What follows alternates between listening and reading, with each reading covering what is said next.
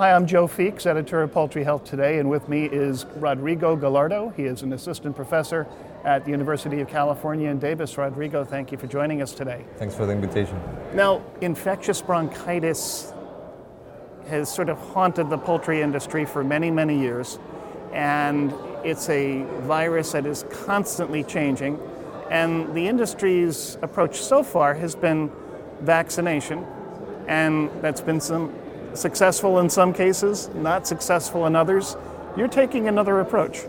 Yeah, so so um, back three or four years ago, we decided to give a twist to all the investigation on infectious bronchitis, and we decided to uh, look into the immune response of chickens, basically, to see if, if uh, we could find something that was uh, useful in order to come up with different preventative strategies. And so basically you're hoping to maybe find a genetic solution to infectious bronchitis? Is that the end, well, end game? I, I mean, not genetic in the sense of, of, of uh, bringing uh, different genetics to the chickens because, you know, some traits are, are against the productive traits.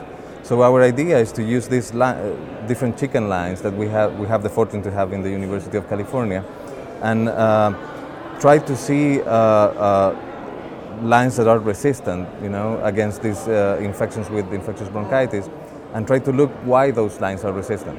So, uh, key components in the innate immune response and the adaptive immune response uh, will give us uh, a substrate in order to study and, and come up with new preventative strategies that are different from vaccines, basically.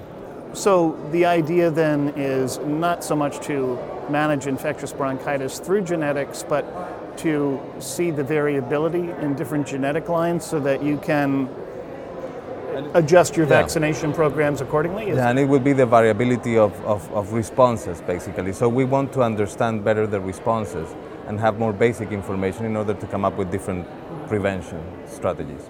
So tell me about the, the study itself. How did you set it up and what exactly did you do? So this is it's really simple. We have different lines that have uh, differences in the in the major histocompatibility complex, which is the link between the innate and the adaptive immune response. And uh, uh, these different lines have different MHCs, but the, their, gen- their genetic background and the immunological background is the same.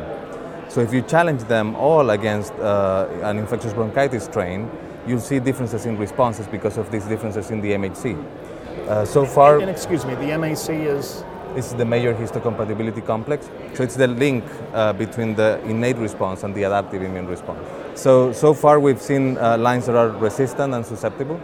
So we picked those lines in a second uh, project and we're now looking into uh, why the resistant line is resistant basically. So uh, we've seen uh, components uh, in the innate response and also in the adaptive response that determines that resistance. So we're looking deep into those components in order to come up with a, to, to modulate uh, those responses and then generate uh, uh, strategies, uh, which it could be the use of an adjuvant in live vaccines, for, ex- for example, or uh, different uh, ways of vaccinating uh, with the same products that we have available. so. How soon would this information be applicable to commercial production? So this is really basic research, uh, and whenever you do basic research, there's uh, time that needs to um, succeed. But but uh, in reality, I mean, so far we've been investigating this for three or four years, and uh, and and we have the model in order to start coming up with the with the information. So so I I, I mean. I, I don't like giving promises or, or in terms of time, but, but we're working hard in order to get uh, good results. Now, we've talked about infectious bronchitis. Certainly, there are other viruses out there that cause respiratory and enteric disease. Have you looked at any of them? We haven't, but we, we uh, wrote a proposal for USDA uh, a couple of, of months ago in order to look into that. So hopefully we'll get funded and we'll be able to look into Newcastle disease and, and low path avian influenza as, as models, basically. But the idea, if we find uh, components in the innate response that uh, provide uh, um, resistance to these infections, is that uh, those uh, strategies or, or, or, or components will cross-protect against different pathogens and different serotypes in the case, or genotypes in the case of, of IBV. And the birds in your study, uh, what is the age range? So they're leghorns. Uh, the the age range. Uh, so we we usually uh, challenge them at 21 days of age, and uh, we keep them for probably three to four weeks. That's that's more or less uh, what we do. Yeah.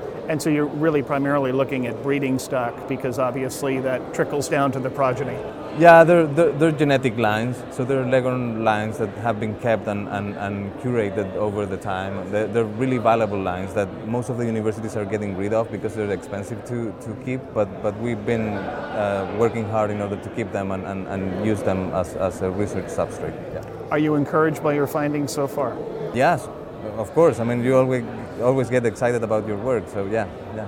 Sure. Well, it's an innovative approach to disease management, and I'm sure yeah. the industry uh, will be keeping a close eye on this. Well, we've been talking to Rodrigo Gallardo. He is an assistant professor at the University of California, Davis. Rodrigo, thanks again for joining us, and Thank best you. of luck with your research. Thank you so much.